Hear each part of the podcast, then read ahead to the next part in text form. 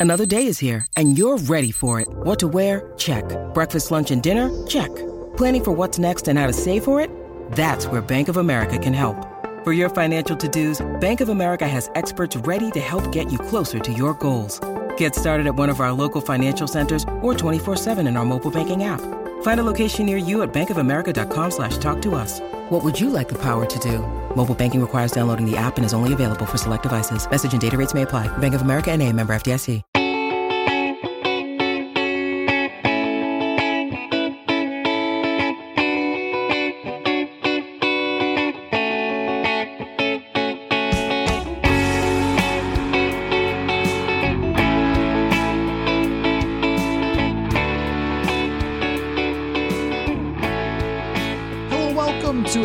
Episode of Purple Insider. We continue Games Week here on the show with Ben Goessling from the Star Tribune to return to play a classic Purple Insider podcast game. We look into Mike Zimmer's crystal ball, although it is no longer Mike Zimmer's, now it is ours. It belongs to us, the crystal ball now, Ben. What is up? He didn't. Uh, he didn't pass that thing on to Kevin O'Connell. Uh, no, I don't think so. He left it behind, like a memento for us to be able Yeah, to I mean, obviously, anytime. we're now that we're in possession of it, we know that it did not get to Kevin O'Connell. I'm just a little surprised that it didn't, given how much good it did for him over the years.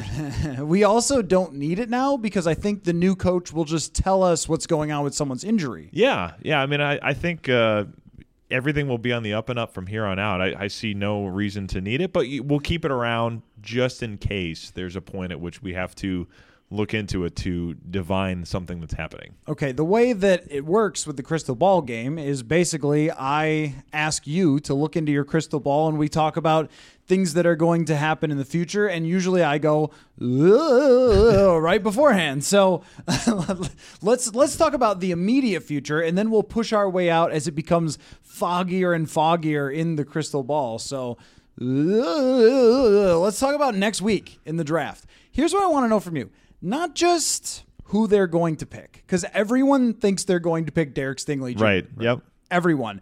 Uh, Eric Smith from Vikings.com was walking around asking all the reporters, and everyone but me said Derek Stingley Jr. I went with Chris Olave just to was be different. Was it really? I mean, I, I figured there would be at least one other corner. Was it all just Stingley, other than you? Trent McDuffie was one pick, Okay, I, I think. okay. Um, so, But still in the same family. Yeah, yeah. So look into the crystal ball though, and tell me, like, oh, look, Ben, wow, you're surprised. You can't believe what you're seeing in the crystal ball. What would be a surprise at this point? So I'm looking into the crystal ball. And you're shocked. I'm shocked. I can't believe it. I, am seeing a quarterback picked at number 12 or, or perhaps number 16 if they are able to trade down and still find one there. I'm seeing Kwesi Adofo-Mensah coming to the podium saying, We like this guy. We see value at the position. Something about how positional value helped us make this choice, and it's never a bad time to invest in the quarterback position. I see um, questions flowing shortly after after Kwesi Adofo-Mensah talks about the pick of what does this mean for Kirk Cousins. Uh, I see think pieces being offered. I see talk radio thanking the football gods for this gift that will get them through May and June and July. Um, that's the that's the wild scenario. The crystal ball is is making apparent for me at this moment. Uh, so here's what I think if they are to pick a quarterback, there's only two scenarios that I could think where that could really happen.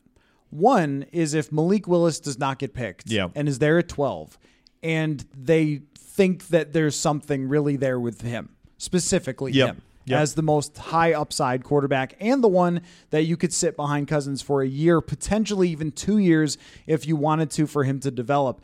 But the one that I think is more realistic is actually the Teddy Bridgewater, like the trade back into the back end of the first. yep. Because think about where they were in 2014. Like there were some similarities there where the roster had a lot of holes, where almost anyone they would have picked at was it ninth overall? Yeah, I think they were eight, and they traded back to nine to get Anthony Barr. Wherever they would have picked, whatever position. Yeah. You, you everyone would have gone like, oh, Yeah, that's fine. good pick. Yeah. Uh, and then they decide to trade back in and take Teddy Bridgewater to be their future quarterback and then sit him for that entire first year. I think that's not unrealistic because of the caliber of quarterbacks are kind of similar to a Yeah, Teddy Bridgewater, yeah, right? yeah. Like they're not these megastar physical freaks, but they have they like they all have something that is likable about them. Yeah, I, I think that's certainly defensible, in part because as you do it, and this is the reason Rick Spielman did it in 2014, you get the fifth year option, which is another year of cost control at a position where it's gotten increasingly expensive to try to field a competent starter. I mean, we're at the point now where the Cousins deal is kind of the going rate for a quarterback that has any kind of equity in the league. So if you can find a guy at the end of the first end of the first round and sit him for a couple of years, you still have three where it's cheap. And I think it's certainly defensible investment to make. The question about how they get back into the first round would be the one that I would wonder, just because they don't have a ton of draft capital to do it. But if you tried that approach, I, I think you certainly could say, hey, this this makes some sense, and we're going to take a swing at this and see how it works. So I want you to, um, because the crystal ball doesn't always show uh, exact clarity. Yeah. But maybe sometimes it ranks things for possibilities. Yeah. So in, inside of the crystal ball, like It's where a quirky crystal ball. I know it's yeah it's I, I call it dynamic because it always changes all yeah. the time. Yeah. Uh, but uh, w- like where Much like its previous owner. where does that yeah fickle it's a fickle crystal ball where does it rank though that the the quarterback scenario where they end up whether it's back into the first second round 12th overall pick of all the scenarios the possibilities for positions they come away with after night one like where does that rank for the crystal ball or you I would not put it higher than like fourth. I mean, I'm, I'm kind of I kind of led with that because it's it would be interesting. I think there's a possibility of that, but I mean, I'd go like be beyond corner. I'd say receiver is in play. I would say edge rusher. You could still make a case for that. It's it's a draft with plenty of them, so you could say let's wait on that. I could see you're probably not taking an interior offensive lineman night one unless you're um, well, we've seen it before, but I don't think we're going to see it with this group. So I'd, I'd put it somewhere in that range where it's not at the top of the list, maybe not even in the top three. But I, I think if you talked yourself into something where you saw value and you said, we can use this to bridge our way to the future and find a way to have this position not cost us as much and we could build the rest of the roster around that. I think you could talk yourself into into doing something like that. I, I think corner is the obvious. They still need somebody to play there, and if Derek Stingley's there, I, I think they'd like him, and I think that would be the guy. But if he's not, then maybe you think about okay, do we trade back? Is there another way to go? What do we do at this point? That's going to be the interesting thing with this draft is that it's the same scouts, but we don't have a 15 year track record on how this front office operates like we did with Rick Spielman. We couldn't look back and say, well, in 2008 he did this. So Right, right. it is a little bit more fun to try to figure out what they're going to do because it's a, it's probably a little bit more variance as to how it could go. and it became very predictable with Spielman Yeah, I- there was I- some of that. in the way that when they needed something, Yes. we knew kind of who they'd ha- have to be able to target at that spot. Yep. So even with Christian Darrisaw, I think most of us were shouting out Christian Darrisaw's name Yeah. last year, and then you know they did a good job to trade down and get him, save for the Mac Jones part of that, but.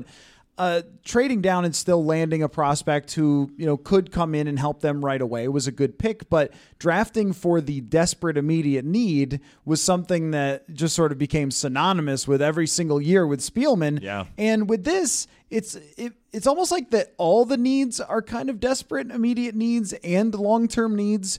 Um, but I wonder if like what you think they could do differently aside from the quarterback position that would make us go, oh, okay, now I see where Kwesi and the new Yeah. crew is different. Like now I see it because so far there hasn't been a lot of seeing it. Well, and that's the the question is how much is the new front office being able to do what it wants and how much are they operating with a bit of a a set of rules, a, a menu, so to speak, of hey, we need this team to be competitive. So do what you want to get there, but you have to be in position to compete for a playoff spot this year. I mean that that's kind of the great unknown because we don't hear from the Wilfs a lot, and when we do, it's it's not always somebody telling us exactly what they are going to, to plan to do. So, uh, which is not uncommon among NFL owners, but we don't get a lot of that. So there is that question in terms of how much autonomy does Kwesi Adofo-Mensah have to operate this draft the way he wants. That said, if it is different, I think it will be the types of players they won't take. I don't think you'd say you'd see them use pick 19 on a center. I don't think you would see them probably take running backs as high as the Vikings have done in the past. I don't think you'd see them use pick 9 on a linebacker that's not going to be a pass rusher. I mean, that's going to be a different story now. It would be like using a, a pick 9 on a defensive end that you're not looking for more than 6 or 7 sacks a year from something like that. I I don't expect you're going to see them do that. I I think if you believe they are going to look at this differently, if you believe analytics such that we want to use that word is going to have a, a say in the process, I think that's where you'll see it. It won't be the guys that, oh, hey, we see something that nobody else does, and we're going to spend big at this position because it fits us so well. I think that would probably be where you'd see the change. Yeah, and I do think that in general, it is hard to separate yourself as a drafting team because there's only so many things you yeah. can do. And everybody misses picks. Everyone misses picks. Everyone's got the analytics now. Yeah. So everyone knows how to take the combine numbers and compare them historically. Right. Um, Rick Spielman giving a full lecture on how they clone players. We're like, Rick, okay, I mean, everyone does this now. Like, there's websites, dude, yep. like mockdraftable.com, the PFF, you know, draft guide. Like, they have all of this information right there of, right. you know, who these guys' physical profiles look like. This is not. They thought they were cl- cloning Michael Irvin in 2016. Ooh, yeah. Uh, and Daniil many, many a times yeah. with Daniil. Uh, but here's, a, I want to go, you know, usually the crystal ball only goes forward, not back in time. But let's say that you had had your crystal ball available to you when Kwesi Adofo-Mensah took over and you looked in it.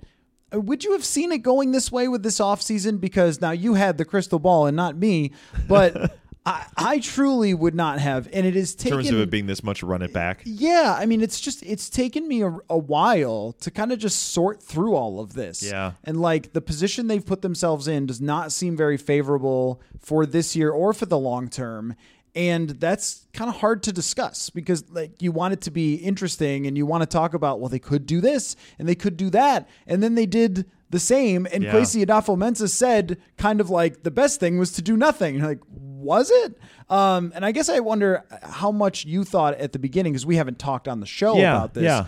that it was going to go this way Well, I think the fact that it did, I have to think has something to do with the directive they got from up top. I mean, that that thing Mark Wilf said about we expect to be super competitive. You know, you, you kind of figure at the time, okay, everybody says that. Everybody's saying we want to compete for a Super Bowl every year because nobody wants to come out to the fans and be like, guys, four wins max. I mean, that's what we're looking for. Nobody's going to come out and say that. But if you look at the Wilfs' history, they have not been terribly interested in the long rebuilds. The only time they've ever really done it is when they had to, when the roster literally had collapsed along with the Metrodome roof in 2010, and you had to go find young players. But even after that, a year or two into that, they're going back and signing guys like Greg Jennings and and they're they're making moves to try to win right away. So they have not wanted the long rebuilds. I think the only scenario where you would have seen this happening is one where they are saying we have to do this. I, I do know there was at least a, a brief discussion about what happens if we hit the, the detonate button and, and blow everything up, trade Cousins, and then kind of go from there. I think that would have been the first of several moves to come out of that. But I think in in the end, could we have seen it coming? I think the only way you do is if you figure this has to be somebody telling them we want to operate this way and do it how you want, but this is where we expect to be. Okay, so let's say it's status quo for the draft. Let's say they take, you know, corner, Yeah. edge rusher, whatever it might be. Someone who will play but will not change your fate. Yeah. Um, you know, we many times are told, well, this guy fills this immediate need, and then like in Christian Darrisaw's case, plays half the season Yeah. and he's okay. Like Yep. usually it just that guy is not Justin Jefferson very often. Uh, but how much do you think or does the crystal ball think? I'm I'm trying to be intentionally obnoxious. Sure. About this to be Yeah. funny. Just don't email me.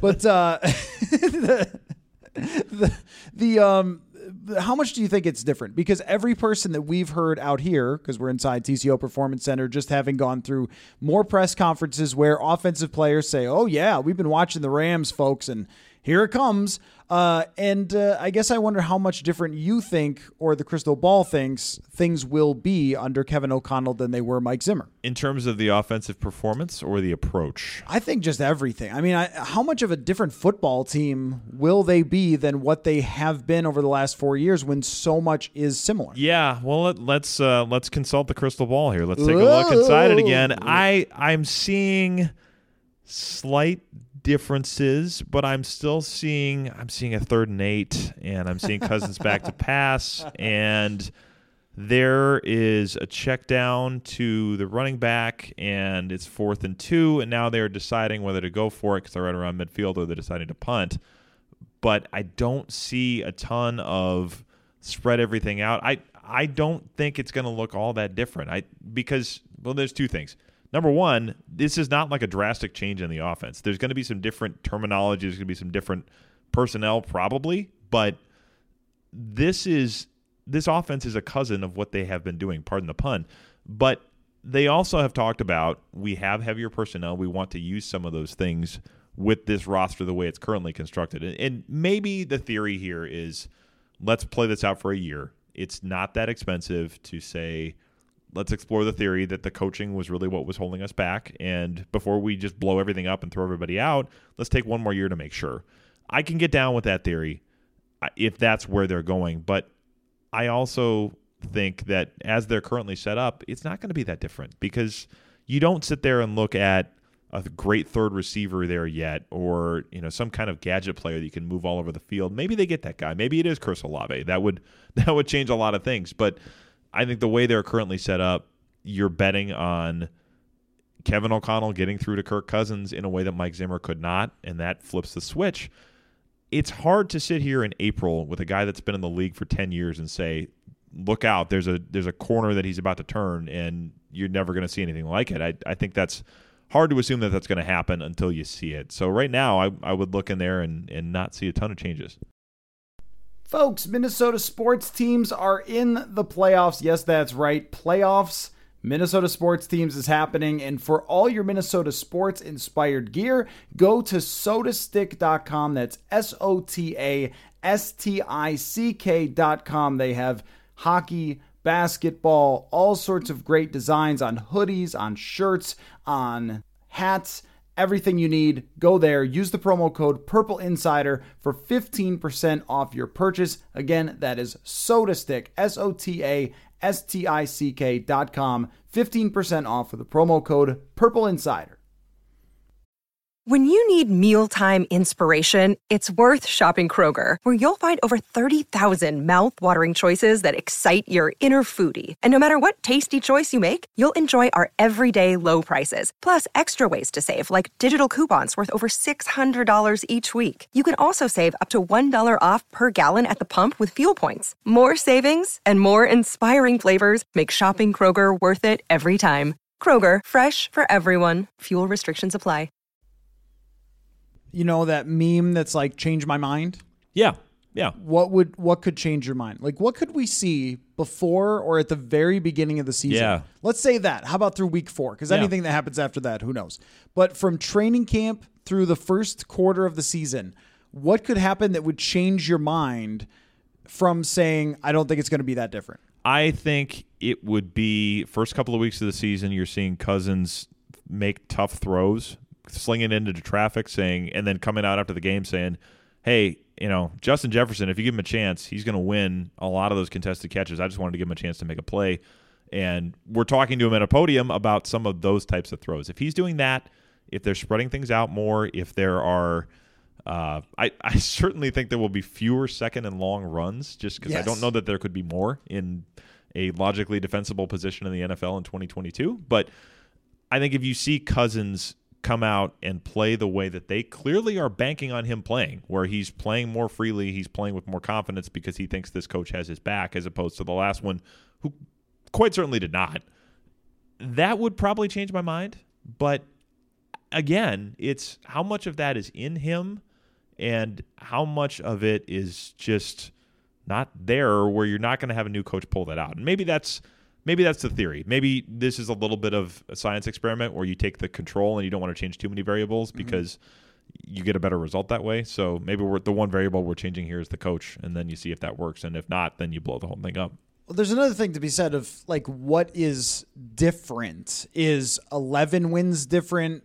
Yeah. Is yeah, I mean I think it is because It is, last yeah. the last 2 years they're playing meaningless football on the final game of the year and they get two of their wins. So what do they got? 15 in the last 2 years and That two matter? Of, yeah, and Yeah. two of them are yeah, or no, 15 total. Thir- 13 that matter. 13 in games Yes. that matter out of what? 31 games or so 33. 33. Yeah. Yeah. So It's not very good. no, it's not. Right. you know where you know where I might think of it is, and this is, might be a, a weird thing to say, but I've always believed that we can walk out of a training camp and totally understand where the season is going, save for crazy injuries, dome Yeah. collapses, everything else.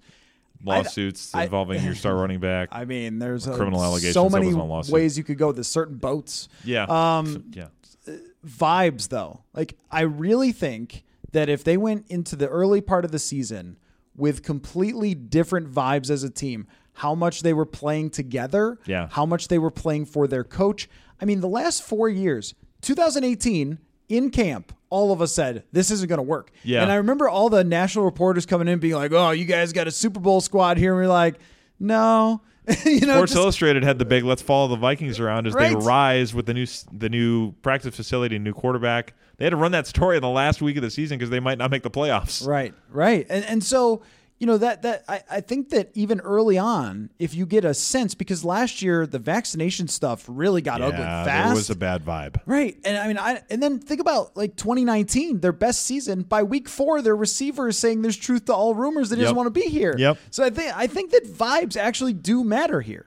Yeah, I would agree, and I it certainly seems like the Vikings think that because all the stuff we've heard about culture and all we've heard about changing the atmosphere around here, I think is in response to what they either knew was a problem or I think what ownership found out was a problem, or at least found out the extent of how much it was a problem when they met with players on January 10th. I, I think when they sat down that day and heard directly from players about all of the things that players had gone through, it was like, oh boy, this was this was worse than we expected it was. So I think some of that talk is probably for the public, but some of that is also, I think, a message to players about, hey, this is going to be different. We hear you. We understand what needed to change. And there certainly seems to be a bet that the vibe is something you can change and have it result in different results. I, I 11 wins, yeah, I think that makes a difference. The question I think that creates that may be problematic is if you if you look at that and say, "Boy, we're one step away. Let's go all in and keep with what we have," and then maybe that's not sustainable. Maybe it's not the type of thing that's going to happen if the schedule's tougher, if you don't get the injury luck. We've certainly seen that in the past, but if they get to 11, yeah, that is a different thing than they've been in the last few years, and especially in the NFC where things look fairly wide open. The, and the tough part of this too is that Kevin O'Connell could nail all this stuff. He was talking about his game management Yep. dude today, and for the first time ever, a coach stood in front of us that since I've been here and sounded like he understood how to manage a football game like clock and stuff. Yeah. For, I'm not saying he'll be great at it. I'm just saying he sounded like, like it. the headset stuff and Yeah, right, yeah right. like let's plan ahead so that it's not just sheer chaos 20 seconds before we have to call something Yeah, imagine. But it might still go sideways. I don't know. But you mentioned the injuries, but also the age of a lot of the core players. Yeah. It's just relevant. It becomes the minute you put a three in front of your age, it becomes very relevant. And so, you know, you could have guys who last year played very well who don't play as well this year. And you could do all these things right. You could get all the vibes right. You could play all the music. You could put up a basketball hoop and and you could have everybody pulling in the same direction, but you still end up with eight wins yeah because the things that went right that we didn't talk about as much last year don't go right again. Injuries was a big part of that. That they actually didn't lose that much. Yeah. in terms of injuries in comparison to a lot of other teams. So you know, the I think team that, that, beat them by five games in the division among right, others right. The Packers were way more injured. Yeah. David. Bakhtiari, uh, Jaire Alexander, like those are major players. Za'Darius for them. Smith. So right, Za'Darius Smith. Those are three of their best players, and uh, you know the quarterback, of course, ultimately determines that. But I guess I, I that keeps coming to mind for me. Like, if how will how will we judge them? If we feel like they did a lot of the right things from a coaching perspective with Kevin O'Connell, but the results still kind of came out the same. I think we have to look at it in a nuanced way and Yeah. say, for the long term, this is actually better. But you were put in a position with your roster where it couldn't actually be better. Well, and I, I, I wonder if that's ultimately the case that Kwesi Adofo-Mensah and Kevin O'Connell are planning to make, hoping to make is probably strong, but if they go eight and nine again, I would think the case you go to ownership then to make is, okay, we tried it.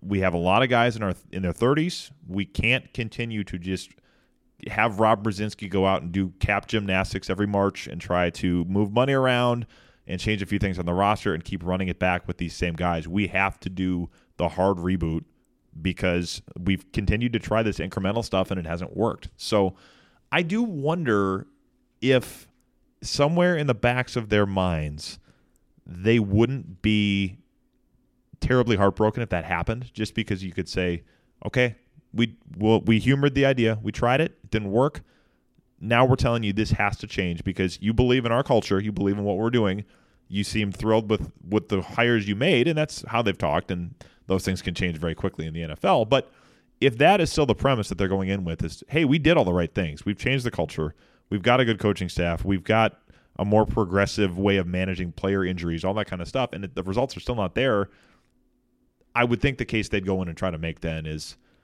uh, we've done everything we can do on the fringes of this. Now we have to get down to the, the foundation of it and change it. Right. And if it totally blows up, then they get a high draft pick and a good quarterback draft class. So yeah. that is- changes things quickly too. there is that part of it. It's almost like from Kevin O'Connell's perspective, he in a way can't lose because if he wins a little bit more than Zimmer, you're a genius. Yep. If he wins the same, then he did the right things, but things probably went wrong with the roster. And if it totally blows up, I mean, let's just say there's a quarterback injury or whatever. Yeah. Then you're drafting high and setting yourself up for the future. It's just that fans are put in a position who want them to win this year to really hope that it was Mike Zimmer's fault and mostly Mike Zimmer's fault. Yes. Yeah, and not so much even Rick Spielman's fault because a lot of the people that they have, well, not completely. I mean, guys like Anthony Barr are not here, although that was probably Mike Zimmer putting his thumb on that scale quite a bit too. But so there are some guys like that that are gone. But a lot of the things that you saw Rick Spielman do that didn't work haven't changed that much. So, uh, yeah, you are hoping pretty hard that it, it was Mike Zimmer's fault if you're hoping this team wins this year. And I, fans uh, don't like to go through rebuilds, even if ultimately it's the right thing, even if ultimately getting a quarterback that's cheap and is 22 and is under your control for five years on a rookie contract is the best way to get to contender status fairly quickly. It's not fun to go through that. So I, I get that, but yes, I, I think if they get to that spot, it is not the worst thing in the world for Kevin O'Connell to say, well, hey, we tried it, and now it's time for me to go get a quarterback that I can mold and have be my guy. Folks, just wanted to mention that you can get the Purple Insider Draft Guide next Monday by going to purpleinsider.com anytime.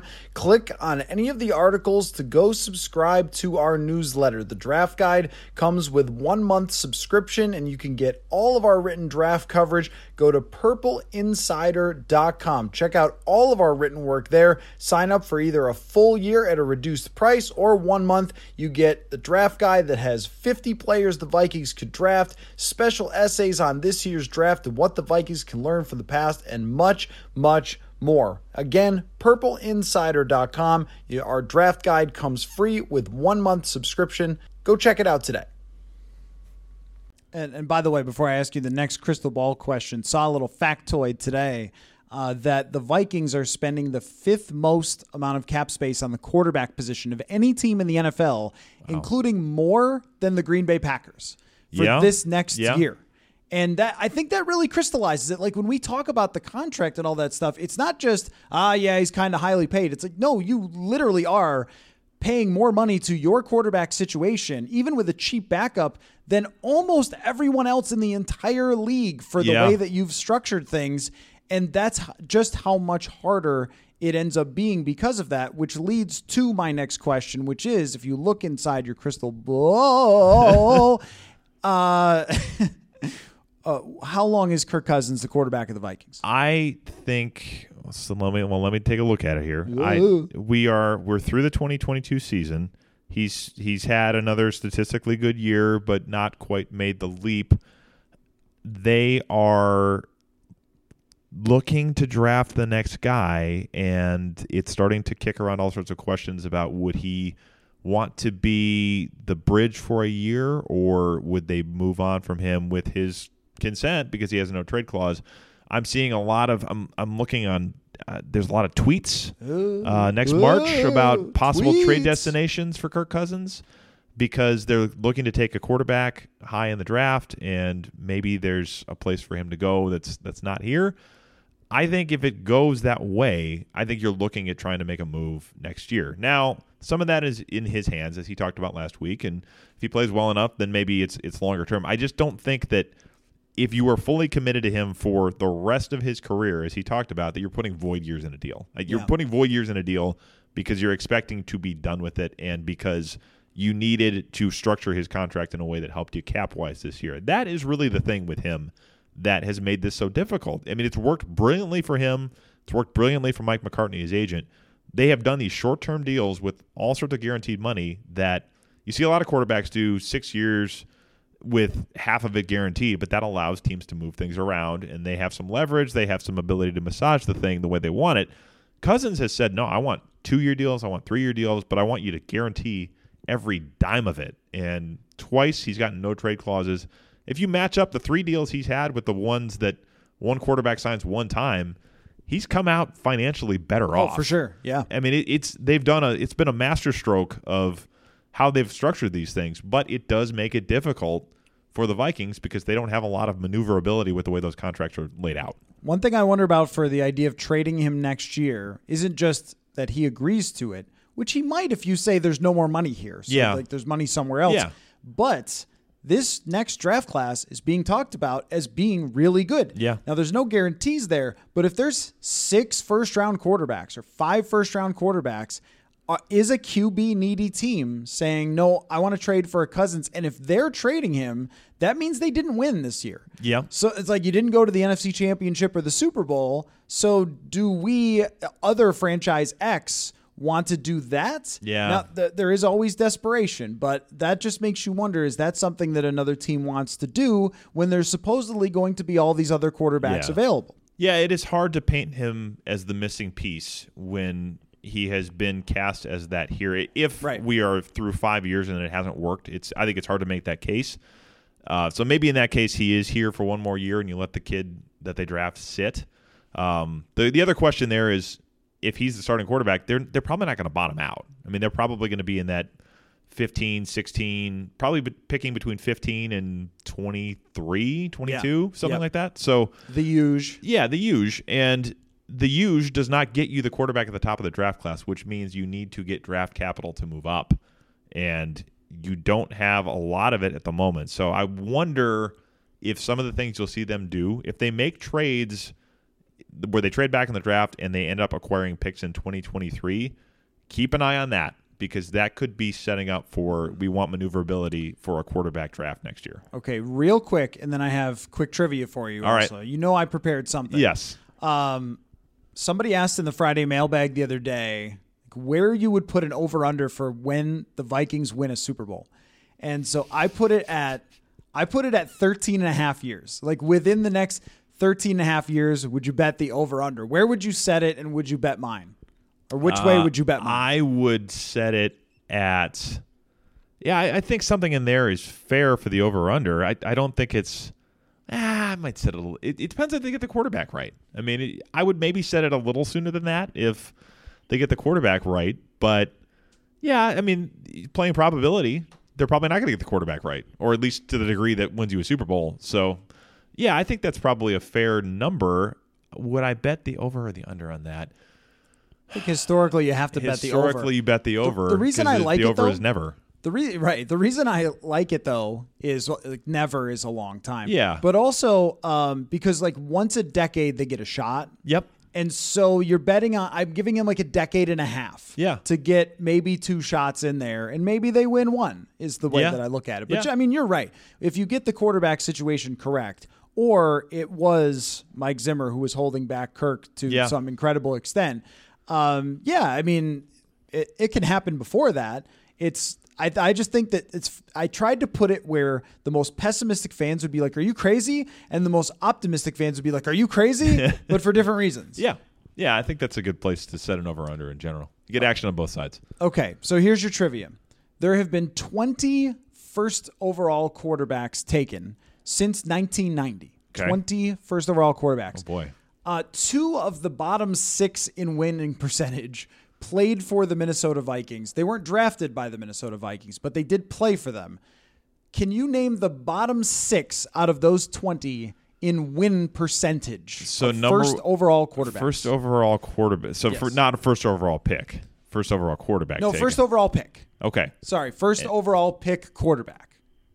Okay. So, but not doesn't have to be first overall pick in the draft. Yeah. So put it this. No, it does. Okay. Okay. So we've drafted like Peyton Manning. Yes, correct. He's number one for best winning Correct, percentage, yes. as you might guess. So I'll just I'll just give you the worst, which is Trevor Lawrence as of this time. okay, yeah. Three and fourteen. Yep. So the next five in terms of worst winning percentages for guys who are the first overall pick and our quarterbacks Okay. Let's see here. Um, since 1990. since 1990. uh, Jeff George. Jeff George is correct. Yes, That would be one that's played for the He Vikings. 46 and 78. Okay. Um, I would assume David Carr. David Carr is right. Um, 23 and 56. He has the second worst record. uh, Tim Couch. Tim Couch is right on. Yep. Uh, he has the so Jeff George had the well. Okay, so Lawrence has the worst as of right Yep. now. Carr is third. George is fourth. Couch is fifth. So who is sixth? that uh, played for the Vikings. Played for the I'm Vikings. Missing somebody. Um, that was the number one overall pick. I would say you don't need to look deep back into your crystal ball for this one. Too far. Um, You're trying too I'm hard. sure I am. I, it's not Donovan McNabb. He didn't go number one. He was like number two. Um, People are screaming at why? you because you're What am I trying way too hard. Because you're trying you're trying to use your '90s brain. yeah, Or your early I- 2000s I am. brain? I totally am. think think much sooner. Think of like I'm here. Number one overall pick. Why am I screwing this up? I'm sorry to all of the listeners. I mean, Josh Freeman. That's too far back, and he wasn't the number one overall pick. Yeah. Uh, Uh, we but- once got yelled at by Mike Zimmer oh, about this guy. oh, oh, okay. Sam Bradford. Yes, Sam Bradford. Yeah, I forgot. Yes, uh, that that whole year was. Yeah, Yeah, that was wild. yeah. Uh, and yes, you- he was the number. He was the guy that was like the last one to cash in before all the before the uh, correct. CBA changes. Okay, and you're missing one more, widely considered the greatest bust in NFL draft history. Well, Ryan Leaf, but he wasn't the number one pick. Um, okay, second biggest bust. that- Second biggest biggest bust. bust. quarterback who ever went number one. Let's see here. Threw a ball 90 yards from his knees or whatever. yeah. Mel Kiper said that this guy absolutely can't miss. He's going to Oh be one of the best players ever. Uh, oh, Todd Marinovich. Uh, no, No, well, he was a big bust too. think too. um, more weighty, More weighty. Um, larger, Yeah, yeah. purple drank. oh gosh. Um, I'm so Why you get I- Jeff George and Tim Couch, yeah, but you don't get no, JaMarcus mine. Russell. Oh, of course. Yes, yes. 280 pounds. I, I was thinking of the, the Kentucky. You got me thinking fat guys. You Oh, got me yeah. thinking of the Kentucky guy. Yes, yeah, yeah, yeah. But Um, yes, JaMarcus Russell. That yes. Lorenzen was the guy. who Yes, was coming yeah. to mind for you. Yes, uh, it's uh, yeah. Peyton Manning has the best ever, and then it, what's funny is in terms of win percentage, Alex Smith and Jared Goff over the last twenty Yeah. years are in the top five, which is kind of funny. Yeah, I suppose they're all kind of like, you know, just over 500. There's probably a lot of a lot of those types in A- there. yeah, a lot of well.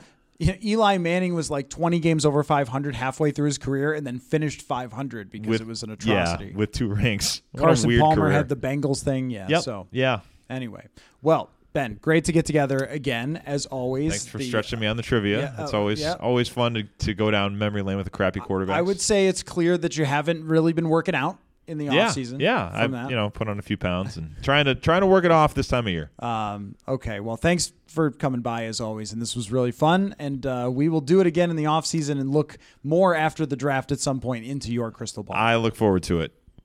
Ah, football.